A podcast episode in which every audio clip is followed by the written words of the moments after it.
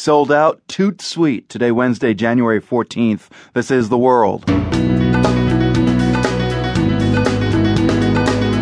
I'm Marco Werman. With a new issue of Charlie Hebdo selling out fast, it's tough finding a copy, even inside the BBC's Paris bureau. It is a treasured item in this office.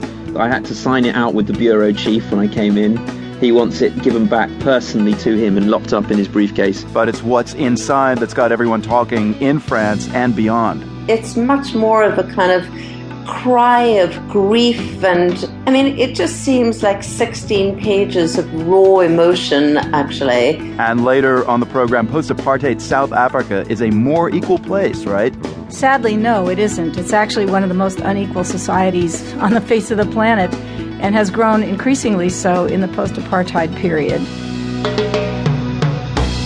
Support for PRI's The World comes from TIAA CREF, a financial services company helping to create financial outcomes that matter.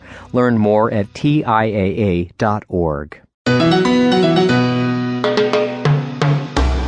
I'm Marco Werman, and you're tuned to the world.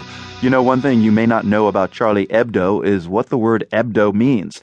It's short for hebdomadaire, the French word for weekly, as in a weekly magazine, and it has been a week since the attacks on Charlie Hebdo and a week since its last issue came out. Today, in the face of continuing threats, a new issue of Charlie Hebdo is on the racks and newsstands. Well, not anymore. It sold out really quick. The world's Leo Hornak is in Paris. Did you get one, Leo? Well, if you just listen to this. I am holding in my hands the BBC Paris Bureau's only copy. It is a treasured item in this office. I had to sign it out with the bureau chief when I came in. He wants it given back personally to him and locked up in his briefcase. But yes, it's here. I'm holding the memorial copy. Yeah, what's on the cover? Tell us uh, what you're seeing.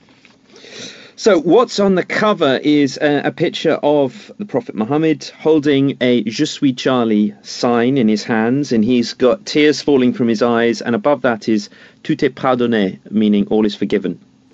You know, I was looking at eBay a few minutes ago, and it seems there's a lot of people just buying this copy, either as a collector's item to stick away for a rainy day or try and resell it. But for the most part, uh, do you find that people are buying it because they support Charlie Hebdo and their form of satire, or because it's a moment to just reaffirm French freedom of expression.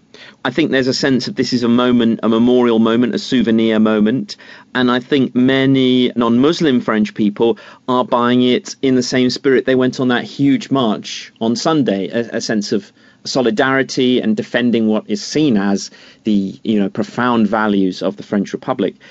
I think that Muslim French people feel possibly uh, a little more mixed feelings and a bit more ambiguous. Yeah, how are French Muslims responding to this issue, this publication of Charlie Hebdo today?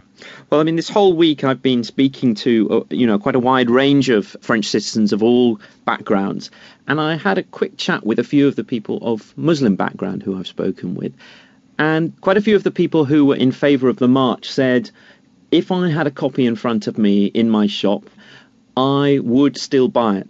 But I spoke to some more people, people I'd met originally outside the Grand Mosque of Paris, and one of the younger students I'd originally met there, she told me she feels very differently. Although she abhors terrorism, she told me, she said that she feels it's a repeated insult when on this most important edition, which is supposed to bring people together and bring the French nation together, there is yet again a picture as a caricature of the Prophet Muhammad, and she sees this as a kind of rubbing salt in the wounds rather than a being a unifying gesture. Hmm.